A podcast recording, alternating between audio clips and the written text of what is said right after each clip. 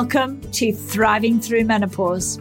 I'm your host, Clarissa Kristjansson, an international menopause expert, author, and speaker. I help women go from feeling uncertain, uncomfortable, and struggling to experiencing a new sense of confidence, freedom, and vitality. My own story mirrors that of thousands of women that I have connected with through writing my book, speaking engagements, and coaching. Like you, I felt unprepared, unsupported, and at times dismissed by family, employers, and even doctors. That's why I created this podcast as a place of advocacy, offering facts, resources, and a community where you can become more empowered to take control of your menopause journey. Join us each week as we dive into honest, open, raw conversations on the topics that matter deeply to menopausal midlife women. From our changing bodies to our relationships to dealing with menopause and aging at work and in society. My mission is to help you to tap into our collective wisdom so you can emerge more powerful, wiser, not just older, thriving, and ready to embrace wholeheartedly the next chapter in your life. Welcome to another episode of Thriving Through Menopause. I'm your host, Clarissa Kristjansson, and today we're going to be talking to about something and someone that is talking about a subject that is very close to my heart. And that is the area of what's now known more and more as grey area drinking. We're not problem drinkers in terms of an alcoholic in that way, but we are drinking maybe a bit more than we should. Maybe we're not as much in control as we'd like to be. And if you know me, you'll know I'm pretty passionate about women, alcohol, menopause, and sometimes why that mix isn't so great. So I'm delighted to have joined me today Sarah Rusbatch, all the way from Australia. And she's going to be sharing her story and diving deeper into grey area drinking, of which she's a coach. Welcome to the show, Sarah. Thank you. Thank you so much for having me to come and talk to you. It's my pleasure. Sarah, grey area drinking is something we're hearing a lot more about these days. It is. I think it's a term that is it was only a matter of time before this had to be talked about in this way because up until recently it's been very binary you're either an alcoholic or you're not and there was nothing in between so what grey area drinking is if you think about a scale of 1 to 10 of someone's drinking and 1 being someone who rarely thinks about drinking, maybe has a glass of wine occasionally at a wedding once a year or something. And then a 10 being someone who is full on drinking every single day, all day, physically addicted, would need to have some kind of medical assistance to stop drinking, then grey area drinking is really what's in between. So probably I would say a five to eight on that scale. So people who are using alcohol in perhaps a bit of a dysfunctional way, who have started to develop a relationship with alcohol where it could possibly become really sinister if um, if things are not addressed um, at that stage. But very few people know where to turn or who to turn to if they find themselves in that area, um, and they don't know they don't find it that easy to stop because it's actually really difficult to stop drinking in what is a very alcohol centric society. Definitely, and I think alcohol yeah, is exactly is such a part of our fuel, our connection. Um, you know, I I look at that and I think, oh, there's a picture on Instagram, people enjoying themselves, and immediately it has alcohol involved. So that always for me is like, oh, this is the cultural norm. But Sarah, share your story because I know that you were a grey area drinker and now you've moved to that. But I, my listeners, I think, would gain so much value from hearing you share that story. Yeah, sure. So I grew up in the UK um, in the mid to late 90s, where it was really coming into that era of women can drink as much as men. We wore it as a badge of honor that we could drink as much down the pub, a pound a pint, all of that at university. Um, I was probably at that stage developed um, quite a thirst for um, for going out, getting drunk, partying with my girlfriends, and all the rest of it. And then I moved to London in my early 20s, and I went into um, the world of recruitment where my job interview was in the pub to see how well I could hold my drink. So then it was full of, you know, if you think the late 1990s, it was all whining and dining over corporate lunches, long lunches, signing the deal. Um, and I was, you know, drinking a lot, partying hard. Um, but at that age, it wasn't affecting me in the way it started to at a later age in terms of I could, you know, still function, get up the next day, go to work, feel a bit rough, but be fine by lunchtime type of thing.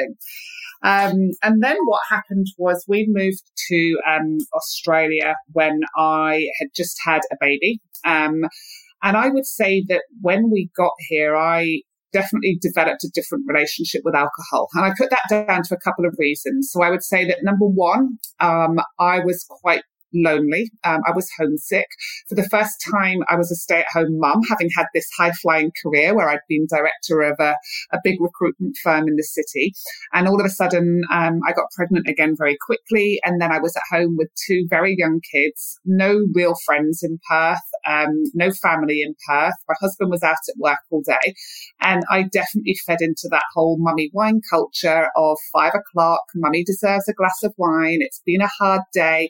And I was would say at that point, my relationship with alcohol probably became a little bit different. I'd never really, although I'd always been a big drinker, I'd never drunk on my own. So it had always been something that I did going out with friends. And then at that point, alcohol became a bit of, a bit of a friend. Um, so it was what I would turn to after those days where, I mean, to be honest with you, Clarissa, I was bored. I'd, I'd, had a career. I'd been, you know, really engaged and excited and everything. And then I was at home all day with two really young kids. Um, and I was definitely, you know, drinking more at that point um, than I had done before. Um, and then I would say that slowly but surely, um, as I got into my 40s, that's when I really started to notice the difference with my drinking. Um, I was the next day after um, having a big night out, I would start to feel really anxious. I would get really bad paranoia. I was starting to get blackouts where I couldn't remember, um, you know, going to bed, or I would go to read my book the, the next night and have flashbacks that maybe I'd read that chapter the night before, or maybe I hadn't. I wasn't quite sure sure. Um, but it would, on the outside, it never looked like I had a problem with alcohol. Like I was going to the gym every day. I, by this point, I had my own business. I was running a family. I was running half marathons. I was doing all of that kind of stuff, but I was also um, drinking quite a lot at the same time. Um, and the, the, the, start of this happened when I actually went to my naturopath because um, I was experiencing really heavy periods, um, really, you know, quite debilitating periods. And he did my hormone levels and said to me, your estrogen is so high, it's off the chart. You need to do a liver detox. Um, and I was like, what do you mean I need to do a liver detox? What's my estrogen got to do with liver and alcohol? I just didn't know anything about it. Um, and of course, I kind of dismissed it because I remember clearly he said it to me. It was a week before Christmas. And as someone who's a big drinker, Christmas is my favorite time of the year, especially here in Australia where, you know, you're at the beach all day, it's sunny and all the rest of it. So I kind of went, yeah, yeah, but no. And um, just went about my Christmas with the usual boozing. Um, and then I just remember one day, this was back in 2017, um, I was having a really bad hangover. And I just happened to be scrolling Facebook, um, and I noticed um, someone in my running group had posted that they'd read a book about changing their relationship with alcohol, and it had had a real impact on them. So I thought, right, I'm going to read that book, and I'm going to see what it's all about, because I just had this overwhelming feeling that I was not living my life the way that I wanted to, but I didn't know what needed to change. I was not happy. I was feeling really tired, really lethargic. I had this hormone imbalance. I was overweight. Um, I was drinking too much and I knew I was drinking too much, but at the same time, I was drinking the same as most of the people around me. So it didn't look like it was, you know, any, any worse than anybody else's. Um, at one point, I'd gone to my GP in a real mess, really struggling with mental health issues. And at no point did she say to me, how much are you drinking? At no point did that question even come up. Um, she happily wrote me a prescription for antidepressants, um, which now I know was very irresponsible given the fact that alcohol should not be taken at the same time as antidepressants. Now, I didn't take those tablets because for me, I just knew in my heart that it, I wasn't depressed. I just knew that there was something more going on. So I think that um, I probably had an inkling that it might have been alcohol. So when I came across that lady talking about the book, I read the book and I just decided to stop drinking um, for a little while. I think in my mind, I thought I'll do a month detox. Um, one month led to two and led to three, and I did three months off, and I felt amazing. I just felt so good. I had more energy. I was waking up feeling happy. I was um, I had mental clarity. I had um, I was sleeping so much better because what I'd got to the point was every time I drank, even if it was just two glasses of wine, I was waking up at three a.m. and I couldn't get back to sleep. Um, and that obviously impacts, you know, your mood the next day. It impacts your energy levels. It impacts your food choices, like all of that kind of stuff. Um, and so I did the three months and just felt fantastic. But then it was kind of like, well, what now? Because I can't not mm. drink forever because that's unheard of in a world where my whole life revolves around alcohol. Exactly. So how could that ever be an option? So I thought it's fine. I've taken three months off. I clearly don't have a problem. So now I'm going to moderate. Uh, the problem ah. is that that's not a thing. Um, no.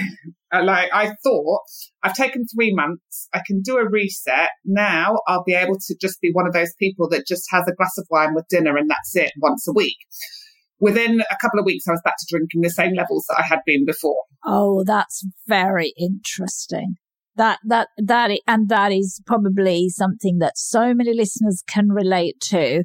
They've done dry july sober october all of those things. And and then suddenly they think and they go back to their and within you know a month or less they're back exactly where they started and, and forgotten that feeling of not drinking. Absolutely. Absolutely. So i was back to drinking where i was before. Um not not really thinking much about it other than it never left me the way that I'd felt during that three months off. It was as if I'd been given a glimpse of who Sarah was without alcohol. And I really liked her and I really liked how she chose to live her life and her perspective on life was very different because as I said, like for me, in my 40s, it had never happened before, but in my 40s, I started to suffer really bad anxiety, paranoia, and really low moods after drinking. It wasn't just a physical reaction to feeling hungover, it was really mental as well. Um, and that just lasted. So I had two years of trying to moderate, taking breaks, not being able to stop, um, not like not being able to moderate. Um, and then uh, after that, I just drew the line in the sand and said, on this date, I'm going to do a year and I'm going to just take a break for, for a whole year. I think in my heart of hearts, I probably knew it would be forever because I was just so sick of being on that roller coaster of trying to moderate, taking breaks, going back to drinking, then drinking more again. And it just got to the point where I was like, I can't carry on living my life like this. It was so exhausting thinking about alcohol all the time and, and feeling like it had this control over me. So April 2019, I had my last drink. Um, and then here I am today. Two years on. Yes. Yeah. I think it's your story, you know, resonates with, I'm sure, so many of my listeners.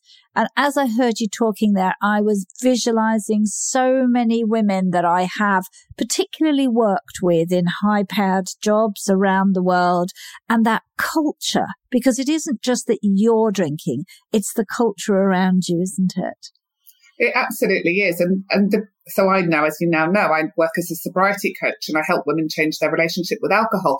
And the main concern that everybody has, and, and my main concern was, I'm never going to have fun again without alcohol. And I'm scared that I'm not going to have any friends because everybody's going to like disown me because I'm not drinking. That's quite um, sad. It is. It is. It is. It is. But I think that's about alcohol has become about fitting in with others. And particularly, I mean, you talked about work there. I mean, and I know that from my time in the UK, and I definitely know that from living in Australia, that everything's centered around alcohol. And if you weren't the person that joined in with Friday uh, after work drinks or after work drinks any, any evening, actually, sometimes.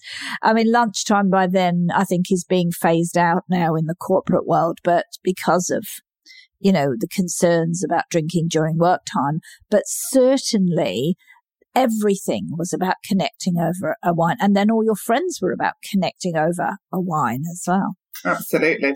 And I think, you know, one of my core values is connection. And, and I've always been someone that loves being around other women and, and has always loved organizing catch ups. I'm just naturally that kind of social person. And so for me, it was, well, if I'm not drinking, I'm not, what am I going to do? Because I just had this vision that I would just be sat at home knitting all the time. Not that there's anything wrong with knitting. I actually do a bit of knitting now myself. but at the time, I thought, oh no, that's not the kind of life I want to live. That would be awful. Um, so a lot of the coaching that I do is around helping women change their mindset around that, but also to understand that sobriety is not boring. Sobriety to me is absolute freedom. Yeah, I, I can. I, I, mean, I'm not a big drinker, and I never have been. But I, you know, we see you get a clarity of mind that I would think you don't have when you drink. That it, it does something to your brain drinking. It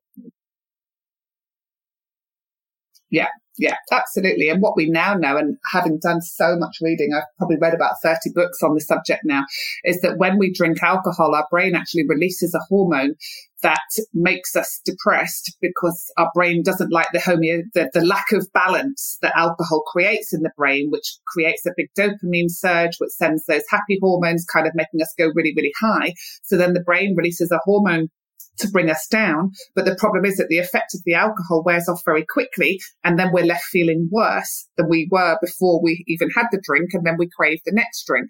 And so that's why if we've had a really big bender and drunk quite a lot the next day, not only do we physically feel ill, but mentally we can feel really, really low because we've just released so much of this hormone that actually makes us feel low which when you think in the context of what your doctor did, wow, you know, mm. I mean, that, mm. you know, to actually depress you further mm. is, is quite frightening.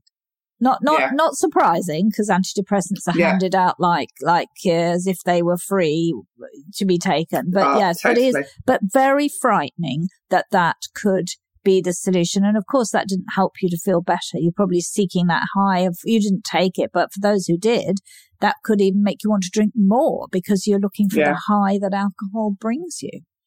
Yeah, exactly. So it's been, you know, a really interesting journey, but one like, so I can happily tell you now that my hormones are completely balanced, um, because, you know, I've learned so much now about estrogen and, and why we, um, need to look after our liver so much more as we get older, um, and, and everything else. And, but, but it's, not just the physical impact. Of course, you know, I have lost weight and my skin is better and my eyes are brighter and, and all of that. But mentally, for me, the difference that it has made in terms of my sense of well-being, um, how much more positive I am, how much more I live my life kind of in such a different way. Now I feel like my world has got so much bigger which is ironic because I thought it would become smaller when I stopped drinking. But actually, when you remove alcohol and you remove your need to always be centering everything you do around having a drink, you then open yourself up to so many new things. I've met so many new and interesting people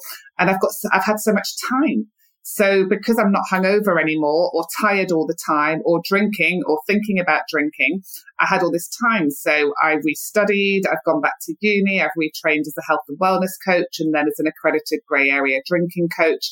And this is what happens with so many women in the sober community is when they give up alcohol, they actually just feel like they get this new lease of life and I work with women. I've had women in, work with me who are in their late 60s, early 70s. And they just said, Sarah, I feel like you've given me another chance at life. Oh, that's fantastic. I mean, that, that just that feedback must be really makes it worthwhile that you went on a journey, but it is a hard journey to being able to help others. And I mean, I think probably what we, what we didn't add was it's pretty good for your bank balance.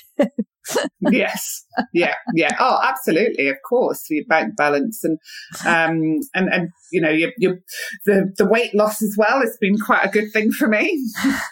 that you know there are only benefits, but let's talk a little bit about you know, the fear that you brought up there about people, well, I don't know what to do and not fitting in with your friends. What impacts can, uh, sobriety have on your relationships, personal and business, uh, both good and bad? Yeah, it's a really interesting one. Um, I would say that my friendships have definitely changed, but in most cases, I would say for the better. Um, so I would say that I have a depth of friendship that has gone deeper now with a lot of my friends because we're not just spending our time sitting around getting drunk. We actually do meaningful things. And so my friends will reach out to me and they know that I don't want to just go and sit at someone's house all afternoon drinking. So we go and do more fun stuff and we go and, and, and plan activities that are engaging and interesting. And we just, you know, talk on a, on a different kind of level, I think. With regards to relationships, I think it's really hard. Um, my husband and I were both really big drinkers and that was what we did together. That was kind of our thing. So even when it was just he and I, we always drank together. And, and that was um, a bit of a ritual for us. So when I first gave up that very first time when I told you I gave up for three months, he, he didn't. And I remember thinking, this is really interesting because what's going to happen to our marriage if I don't if I decide to stay off the alcohol and he stays drinking, what's going to happen? And I remember being in a couple of sober Facebook groups and saying to the people, you know, I'm worried about this. And they were saying to me, you, you can't, it's not your decision to decide how anybody else lives their life. You've just got to follow your path and just know that everything you're doing and saying will be having an impact on others around you, whether you realize it or not. And sure enough, um, when I stopped for good, he stopped as well. And that was, I didn't even ask him. Like he just had seen the positives in me, how much happier I was. Um, and, but, but we've had to work our marriage in a lot of ways because the ritual of he gets home from work and we go and sit in the garden he has a beer and I have a wine. We weren't doing that anymore but we didn't replace it with something else. And so we kind of lost a little bit of communication. And so we had to make sure that we were prioritizing time together that previously we would have spent sitting in the garden drinking. And so now we do other things. So most nights, you know, he'll come home and we go and take the dog for a walk, even if it's for 15 minutes, but just to catch up on each other's day and have that chat and have that moment of connection. Yeah. And I think that that's such a critical thing there because it is very easy for us to drift apart as couples when one drinks and the other other dis- decides to give up. That that if that's the glue, that might have been the glue that held you together. You really do have to work at communicating. I think you have to actually try communicating, don't you, Sarah? I mean, sometimes, you know, it's easy. You lubricate with a bit of a wine and you have a chit chat, but you have to actually make a completely different effort. Yes. And, and it's, I think my husband was a bit threatened by me at the beginning because I was trying to have these deep, meaningful conversations about emotions and things. And he's like, Oh my God, where's my drunk wife gone? She was the easy one to talk to. Who's this new one that I've got? Um, and so I think he probably felt a bit threatened by me. And, and that was when I had to pull back and go, he's not on this journey. I've just got to do this journey myself at the moment and, and, see where it leads. And what I've noticed is the women that I work with is it's so much more than giving up alcohol. And when we actually give up alcohol, the impact that has on so many areas of our life is, is just astounding. I see women, they gain confidence. They take up new hobbies because they've got so much more time. They develop a more connection, deeper connection to themselves, but they also start to discover who the hell they are because when we've been numbing with alcohol for 30 odd years and we've been using that as a crutch for whenever we feel stressed or angry or tired or lonely or upset, we've got to actually get used to sitting with our feelings. And that's something that not many of us have done before. So it's quite a journey, let me tell you. Yeah, it, I can absolutely see that. You, you, we're, we're there. And I think you know, a lot of women that in the research that I've, I've read and, and followed some stuff from alcohol drinking groups in the US, a lot of us are drinking because we're anxious, because life doesn't feel quite right. And so alcohol's being used as a prop or a way to mask not addressing our feelings. Um, and dealing with things that are difficult in our life. So we go take, well, I'll take a drink instead. I'll do a bit of catch up with the girls. We're not really ready to be vulnerable. Absolutely. And this is the whole irony of the thing is that we think that we're really anxious and need to have wine and but wine is actually making us more anxious and so the cycle continues but the thing that i find most interesting um, as part of the one-on-one coaching that I do with women is I do a neurotransmitter quiz to see where they may have deficiencies in things like serotonin and GABA. And GABA is the body's um, neurotransmitter that releases, um, that makes us calm and makes us um, feel less anxious. And I would say 90% of the women I work with are really depleted in GABA because not only does alcohol affect the body's way to make GABA, um, it also destroys, you know, a lot of things in the gut, as you will know, and that's where GABA is made. So what I do when I work one on one with my clients is it's not just a case of taking out alcohol. It's what are we putting in to give you a toolbox of other coping mechanisms once we've removed alcohol. Because if you've got nothing else, you're not going to be able to do this. You've got to come into this prepared going, okay, when I feel stressed, when I feel angry, when I've had an argument with my husband, when X, Y, and Z has happened, when I would usually reach for a glass of wine for that instant, you know, fix to numb or to distract, what have I got in my toolkit that I've got available to me to soothe my nervous system and make me feel less stressed? And so I work with clients one on one to build their personal toolkit.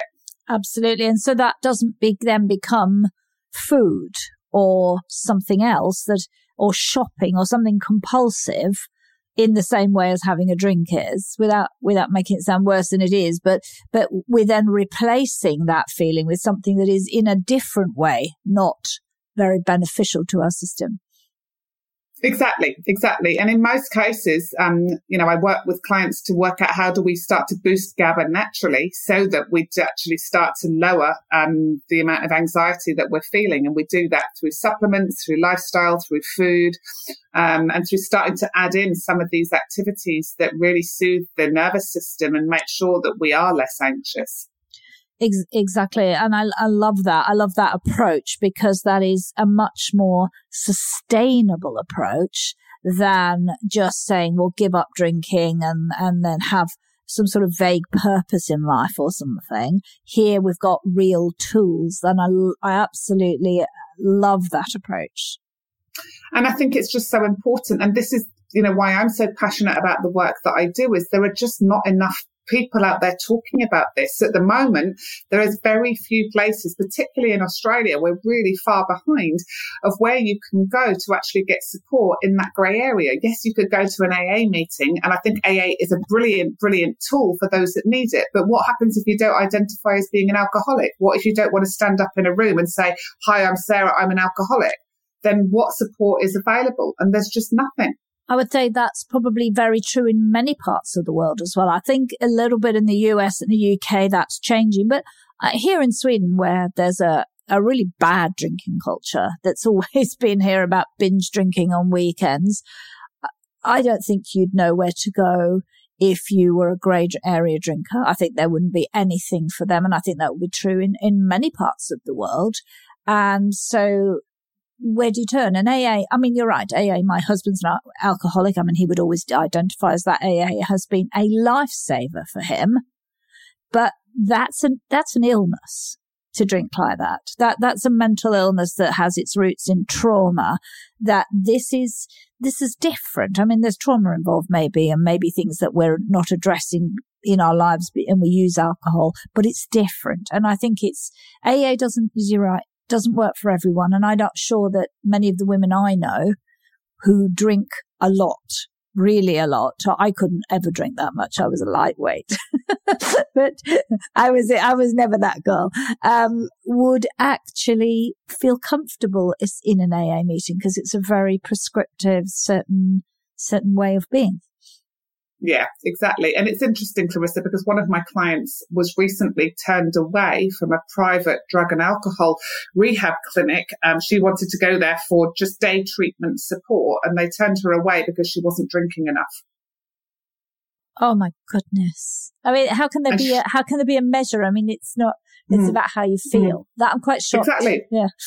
Exactly. And this is what I say all the time is people ask me, but how much were you drinking? Because they want to go, well, you were drinking more than that, than, than I am. So therefore you have a problem and I don't. So therefore I can keep drinking.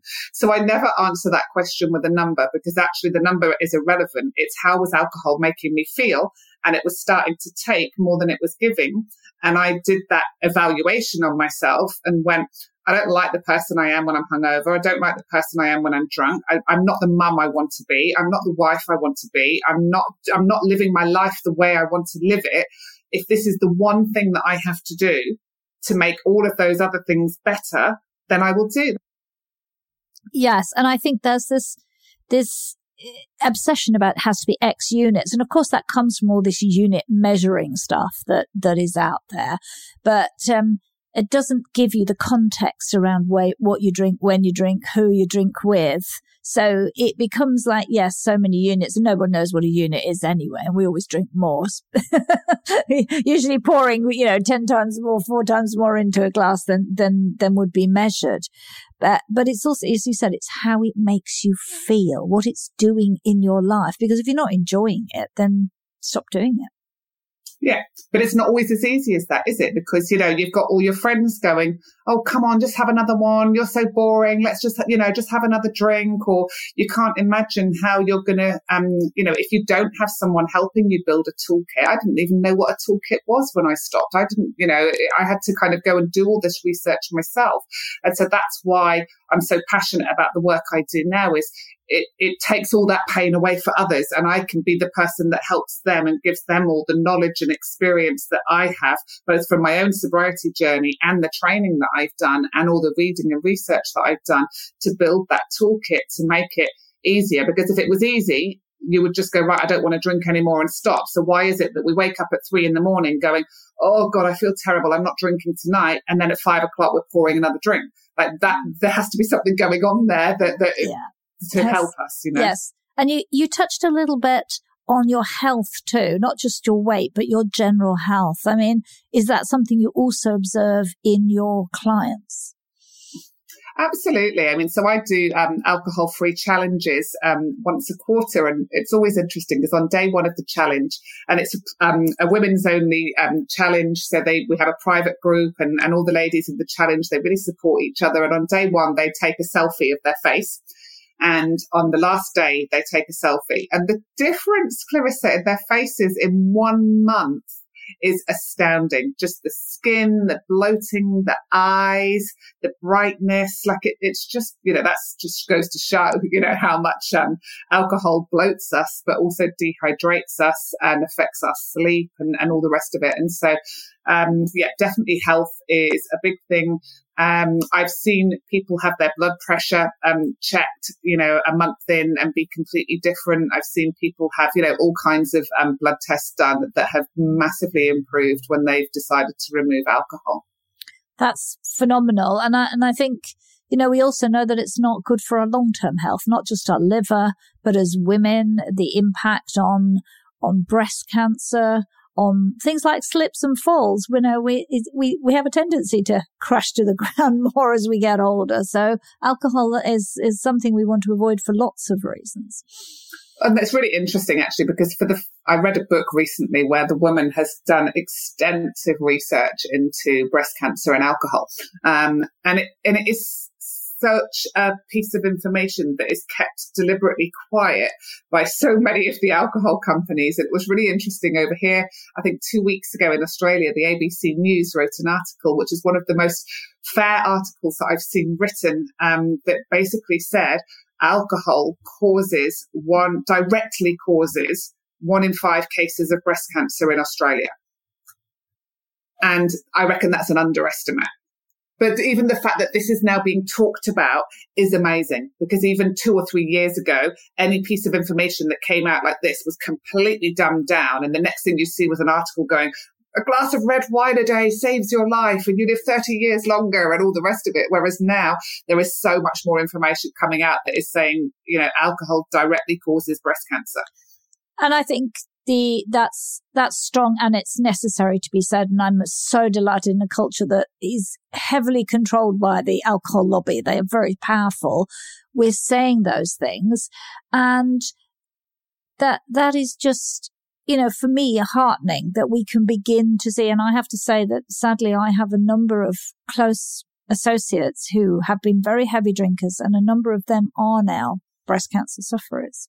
And whether there is a causal direct link, that's hard to say. We'd never want to say that to a person, but it, it does run through my head these people, I mean, we talk about lots being drunk several times a week, drinking heavy amounts, being exactly like you would say, a grey area drinker. And then, you know, a few years down the line, that's the same story repeated time after time. And it isn't just, I think, so easily a coincidence.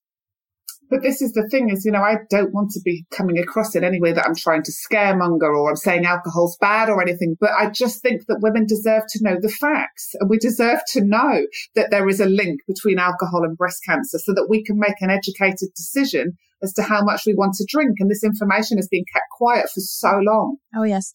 Well, and also the recognition that a lot of the advice for alcohol is based on men's studies. And, and last time I looked, uh, we're the same. We're not small men. We are, we're women. We're physiologically different. And, and therefore our response to alcohol is different. And that I think got lost in the, in the messages, in the ladette culture, in everything else that we don't have the, the, the physiological capacity to drink like a man. Yeah, it's not even about body size. It's completely about how our liver works and how our hormones work and how we break down alcohol. Yes. Yes, totally. We are, we are, we are completely different. And so we need to act differently. Sarah, I just love listening to you and the, I mean, the passion, the knowledge is awesome. Can I ask you if someone was on a, you know, thinking about going on a journey, thinking, well, maybe I'm drinking maybe more than I should, where would you advise they start?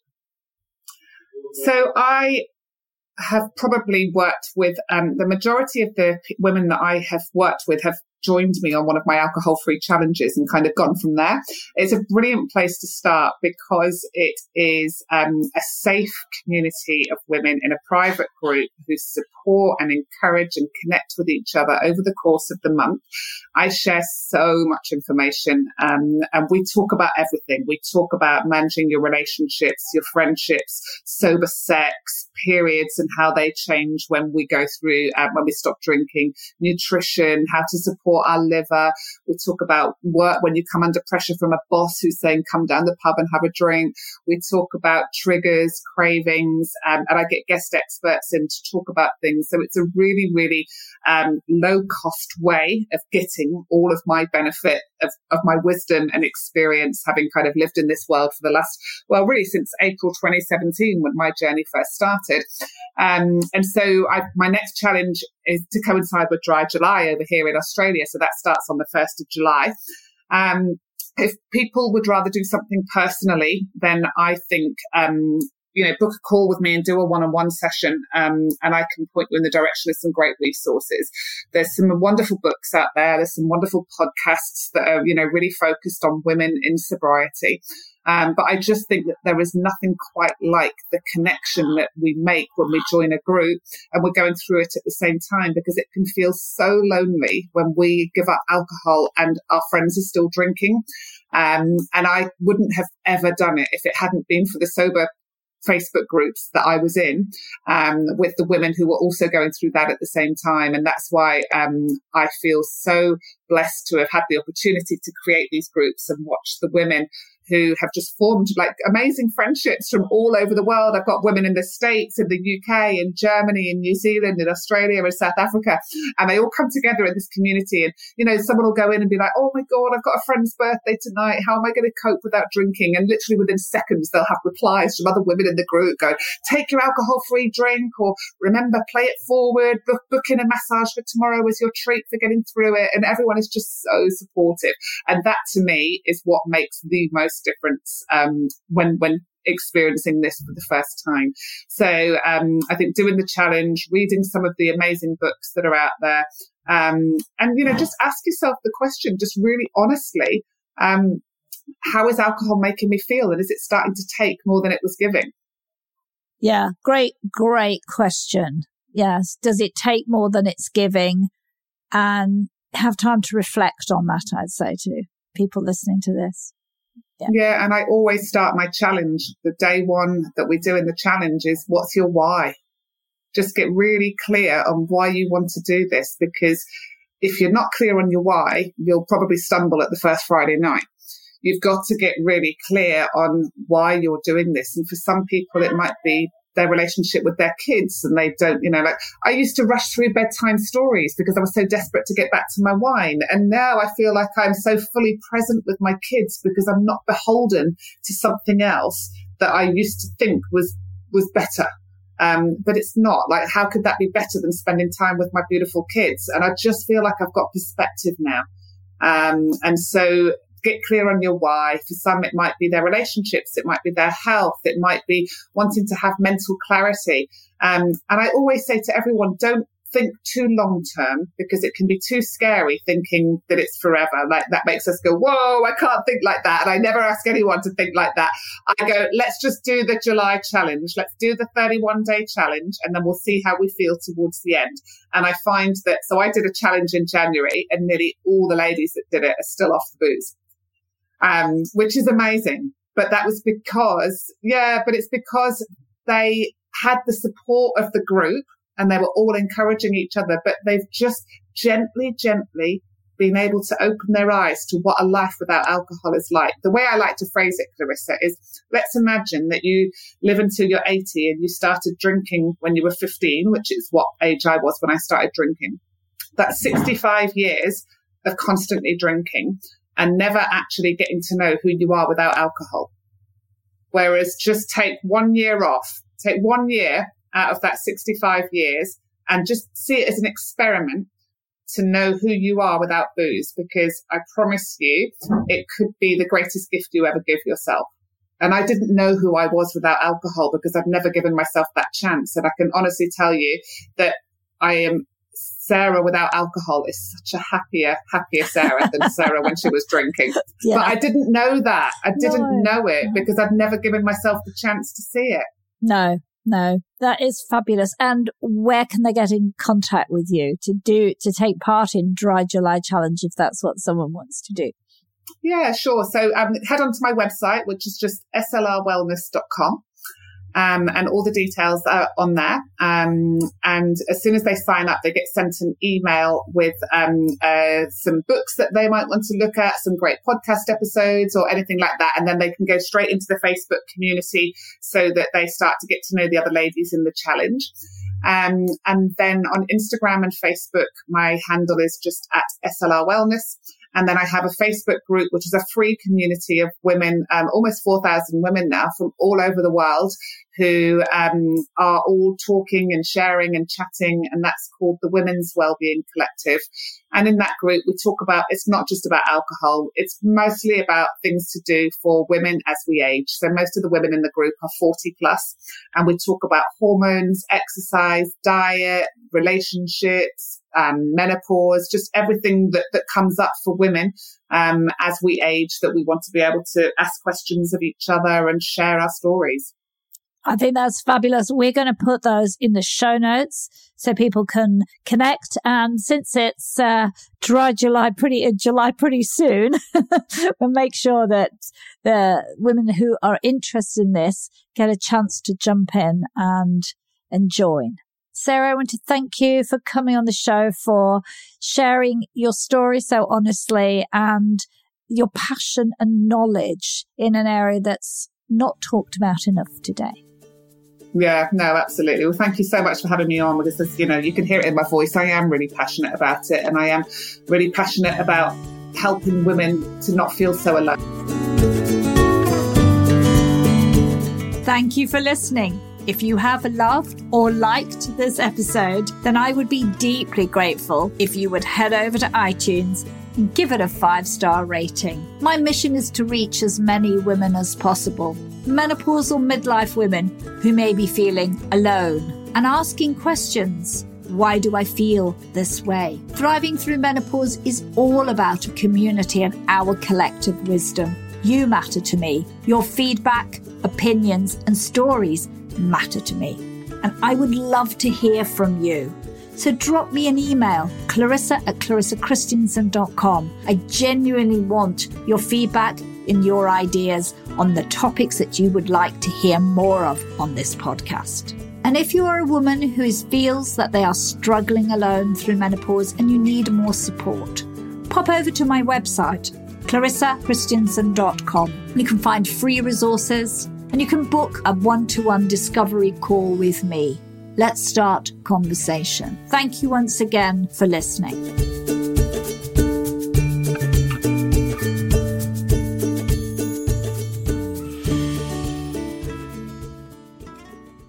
The United States Border Patrol has exciting and rewarding career opportunities with the nation's largest law enforcement organization. Earn great pay, outstanding federal benefits, and up to $20,000 in recruitment incentives. Learn more online at cbp.gov/career/usbp